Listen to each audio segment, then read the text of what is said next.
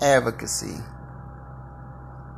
Me being in the world of advocacy for others to understand, I was not knowledgeable of the situation, didn't know what advocacy really meant. I didn't understand the terminology that was used. I did not understand the jargon.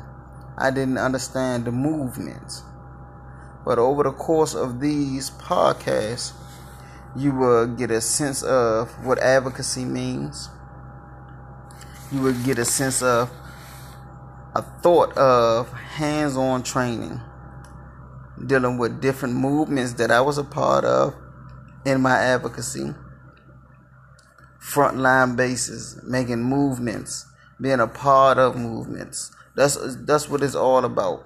Being a part of a movement to promote growth. These economic indicators that I want to say separate us due to our geographics. And there are nonprofit organizations that are in place that will assist in the process of being a verbose voice so that the needs of those can be met. During the course of this training slash info- informative podcast, you will understand some of the utensils that is needed for advocacy. How to tell your story, how to use your story to bring forth other stories from other people that may have been in the same particular situations you have been in. Now, there's many books and many websites that can be read, viewed, um, to get a good understanding of what advocacy really means. So, me personally, um, my library base is pretty much as following: The Red Book, a manual on legal style, the fourth edition, to give you an understanding of the correct usage of pronunciations, wording, if you pretty much have to write a story to tell your story, to give individuals an understanding of your story, or to be a part of a petition that is needed to be signed to promote some type of growth within a community, Uh, to put together a proposal to somehow get to Congress or get to the legislative body to be able to be viewed, things of that nature. So that way your writing skills can be pretty much up to par. Also, elementary statistics, what gives you the understanding how to analyze data from what you have gathered, to be able to put them in categories, have a frequency for the data is pretty much your tally. How many people vote to end mass homelessness if you was doing a census about it? Uh, how many people was displaced? You could use that number for a class action suit to bring forth to Congress to be like, hey, I'm, these are all the people that I have a list of, and here go some of the people that I brought with me uh, that has been displaced. We could use this situation, this pandemic right now with the COVID. A lot of people are being displaced because of financial means. Uh, you got nonprofit institutions that's in the process of or still doing the best that they can to provide in this type of pandemic. Now, in a proposal that you could pretty much use the Red Book manual on legal style fourth edition writing is to put together a yes petition to be able to, these are the needs of the community. These are the concerns. These are the individuals within this geographical location that has been subjected to failure to pay rent because of the pandemic. The correct wording means everything. With the correct wording is also the data that you develop within that particular community. So you, um, D C is broken down in eight wards. Say like you take one ward, let's say Ward six, for example. You went to almost every, every house in Ward six. So you went to every house in Ward six, and that's the total population.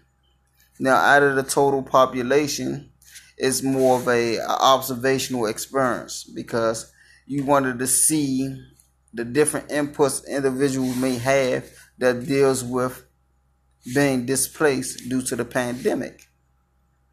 So you tally up the numbers from this particular survey, this uh, observational survey, and you crunch the numbers. You come up with a frequency. See, like for example, you have five hundred houses was your total population, and you using, let's say like you want to get twelve, twelve, you want to pick the twelfth out of the whole five hundred, every twelve. So you pretty much using how many times that twelve and that five hundred as pretty much your database. And that right there will give you a, termina- a determination of how to project your proposal.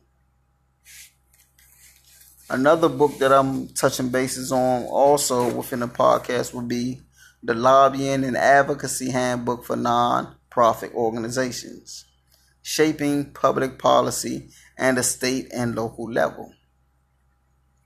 Now, the state and local level, you have the House, they're adjourned, they're trying to get some bills situated. Um, they're trying to get a relief for the COVID, trying to put together some type of remedy to bring back the economy.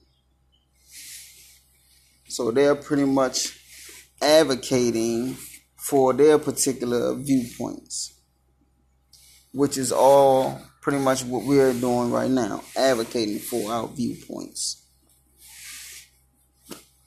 A little about my advocacy work that you'll pretty much, um, if you was to Google me, things that you would need to know. You'll have to have an open mind. You'll have to be approachable. You have to be willing to learn and understand other stories with compassion. Advocacy is all about the, uh, the particular emotion that is behind the movement. If you are uncompassionate about a particular event, how would you properly advocate? You wouldn't be able to. You'll be swayed none from your stable point of view, and you will not fluctuate. Another book that I pretty much was touching bases on also was Network Plus.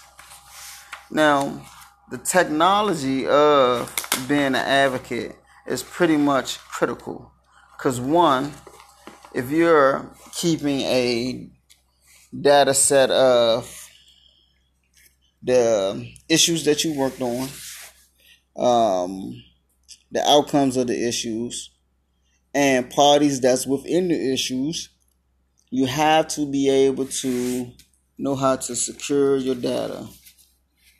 You have to know the management information basis. You know, although the S N M P trap system might be the most commonly used aspect of S N M P. Now, when I say S N M P, this is a management system running a special piece of software. The software application can be free, and it could cost thousands. The difference between a free application and the cost normally boils down to the functionality and support.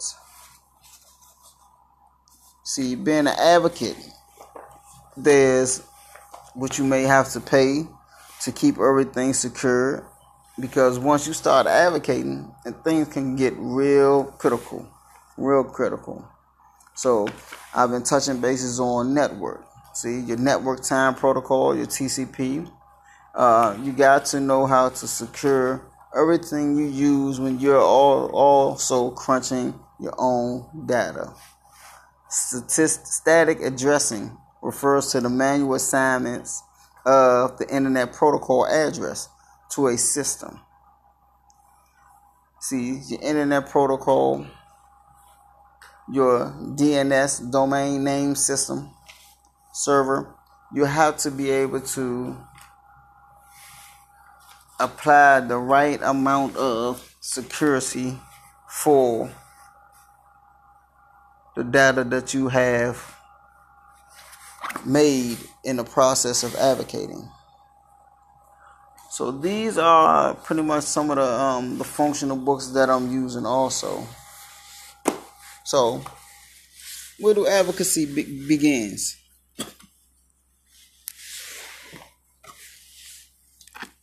It begins with you finding a particular organization or yourself and finding the issue. One issue that I worked on, um, since I'm, I'm Washington-based, Washington, D C based, I worked, um, assisted in a, to end mass uh, homelessness. Uh, I was an ambassador uh, for the homeless. Uh, I used to go out and speak about my story, the things that I went through. Um, and to give individuals an understanding of what I've been through, how I see myself moving forward. How does advocacy play a way in my daily routine? Because if you don't have advocacy in your daily routine, you will not have anything at all. You will lose your own insights. One example can be, if you're familiar with um, Bread for the City. Now, I did I did work at Bread for the City. I participated in advocacy there. I completed the Terrence Moore Organization Institute, which gives you the foundational skills to be able to express your story, find relations within your story to other story, and to be able to display your story correctly so others can understand. I've been homeless. So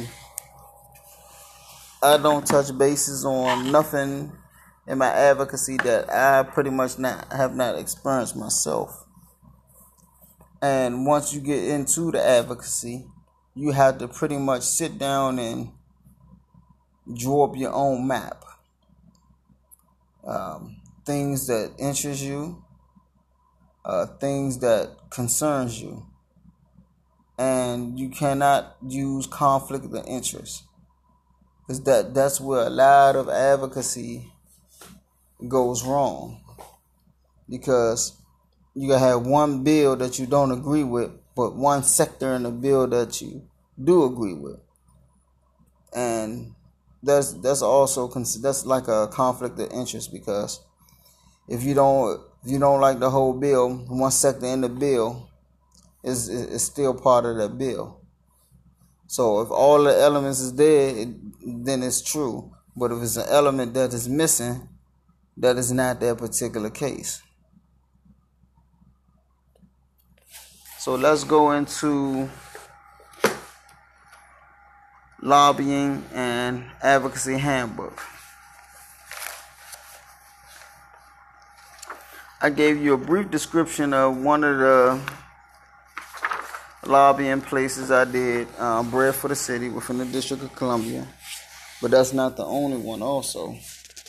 As, uh, as the introduction stipulates, a note about lobbying at the nation's level. This guide focuses on legislative activities at the state and local level. Nevertheless, many of the planning steps and principles apply to national activity. For specific guidance on national lobbying, Consider resources offered by national organizations, especially in the dependent sector, charity lobbying, and the public interest, and uh, Alliance for Justice. Bob Smucker's The Nonprofit Lobbying Guide is an excellent starting point for groups wanting to have an impact on congressional decisions. Information about these resources. D C has a lot of lobbying, lot of bills, the code itself. And if we do not become verbose about this, or to share our opinion about some of the injustice due to a lot of legislation, we will not be heard. So one thing you can do is understand what are our policy, public policy goals on the issues that affect us as the people. How will organizations carry out their lobbying work?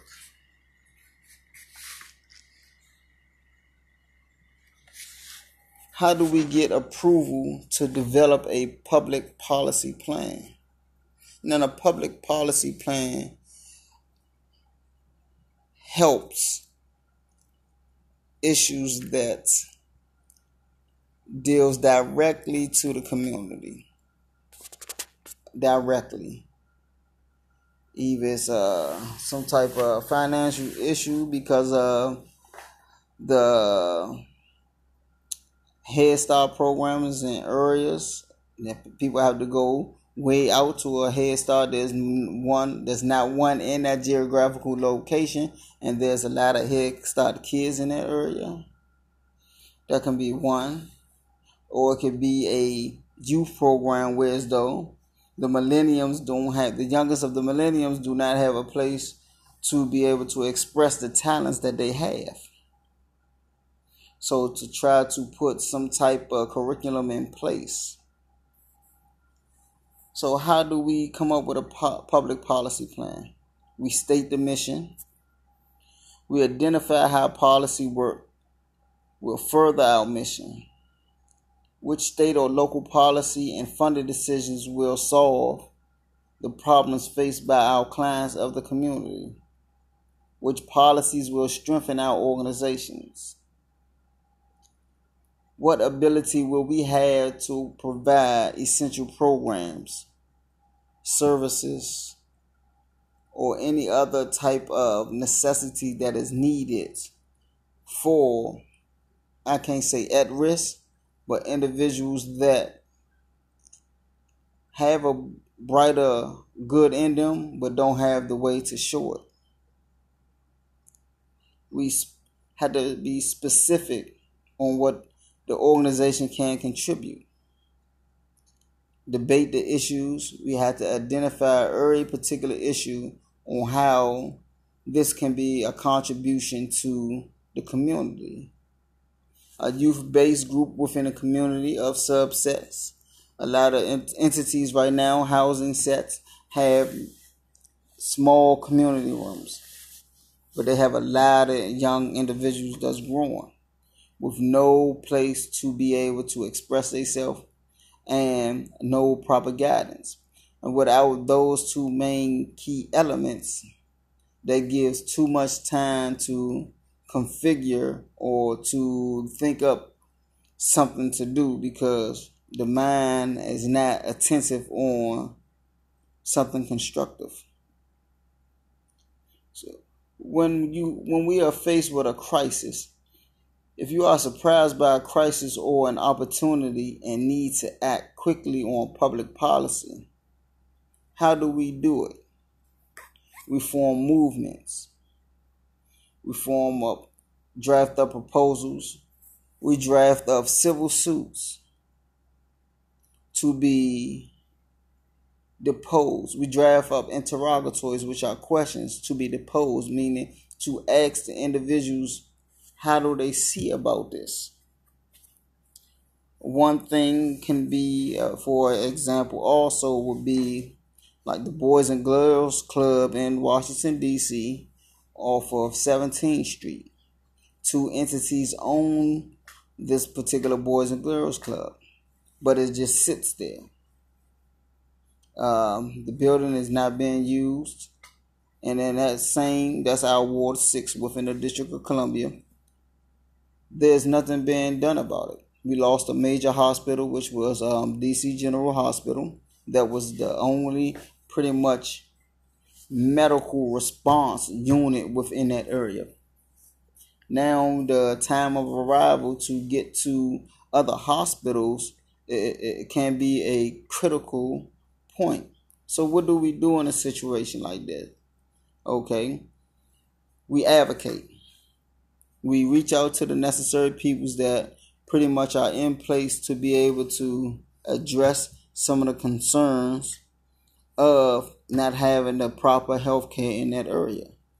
Like, for instance, um, for our in Washington, D C, the council for that is in Ward six is Allen. Okay, you send a letter, you send an email to Allen. You keep sending emails to him. Um, hopefully you get a response. And we have something called Business Economic and Development, which is um, Mister McDuffie. He sits as the chair of that. So you send him an email also.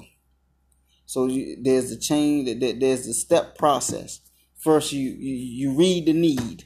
Okay, you read the need. Now you come back to the table. You brainstorm. You come up with situational and factorials that pretty much can lead Uh, fluctuate to a stable vote, a stable transition to give them the way to vote your way, to take a, a, a bigger look in consideration of, okay, well, yeah, there is no medical need in this area. I mean, there's no medical supply. There's no hospital. There's no Unity Healthcare. We have Unity Healthcare in the District of Columbia. There's no Unity branch. So how can we assess that? Right now, um, we have to look into it. I uh, met one young lady um, that was um, in the Unity corporate office. And to reach out to her, to conversate with her, to ask her, how do she see this fit? Well, she stipulated to me that I have to go to another individual to be able to address that. They're supposed to turn them into apartments. Okay, that's been on the table for a while.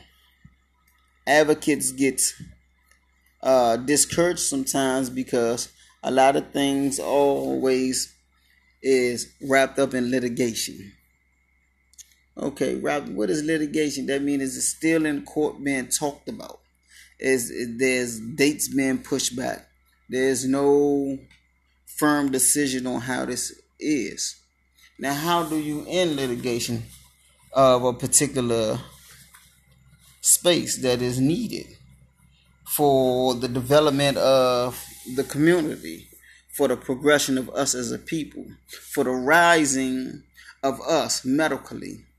If theirs was to be an epidemic that happens, Lord forbid, in that area with a senior, what is the ratio or the percentage rate of that senior staying alive during the course of the ambulance ride? That's one of the issues that pretty much we could talk about. They had took all they had took some paramedics from out of the stations.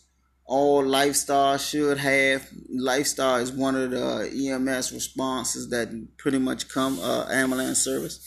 They took a lot of the paramedics off of these trucks, but still left the pay there. See, this is another. It's it's the fact is, okay, we trying to get a Unity Healthcare here.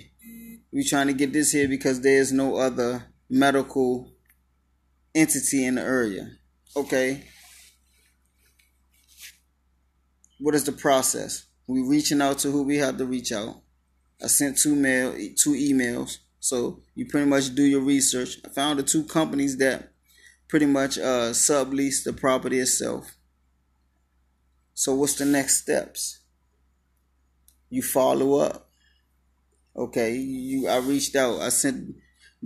Right now is the time for voting. The councils are going through the vote to get either voted back in or to get removed and replaced by someone else. So you send the emails, you know, get their campaign attention. Then you send them the emails. Then you send the e- e-petitions, the online petitions. Then you, you, you congregate petitions that you go around in the public and get signed. See, these are factorials. These are the steps, the processes when you're doing your advocacy. Now, this has never been a uh, quick task. This will never be a quick task. So you are, have to, you know, for extra impact, identify the consequences of failing to get involved. Now, as we look at different factorials, or especially a consequence of not getting involved, doing my public duty, what would be the consequence? Improper health care to seniors, uh, infants, adolescents, adults. A lot of preconditions due to elements that we've been subjected to over the years. So how do we show that the policy energizes supporters and build relations with the decision makers and the community partners? You show the relations and the togetherness by having the community reach out in community meetings, um, signing petitions, emailing and calling the councils of the ward and those that sit in the particular position to be able to make a change. So making a change is specifically done. That's how pretty much all are subject to defining, meaning a change comes when you have the correct definition of the terms that you're using to complete this task. People want your organization to be relevant and to weigh on issues where you have an interest.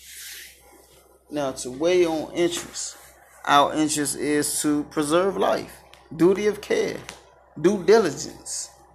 Yeah, that's that's pretty much how we are. We are we, we are humble by nature. We are subtle by character. And we build emotional brands that shows a sense of humanity. Now, one of the, see, this is a special, um, this is not of general, but this is pretty much a special, uh, an overview on legal protection for disability, uh, special education.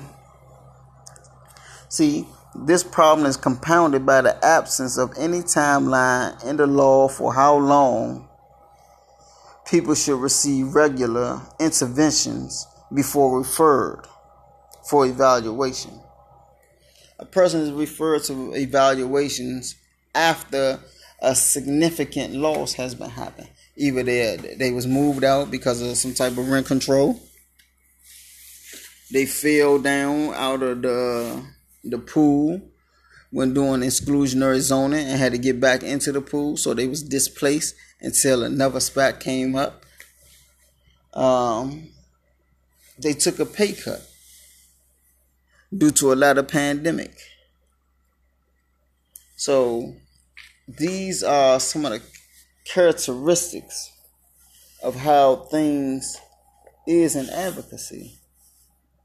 Movements, um, determination, um, understanding what you're really fighting for, understanding what you are putting your voice on the front for, understanding the actions that you have to display in order to keep fighting.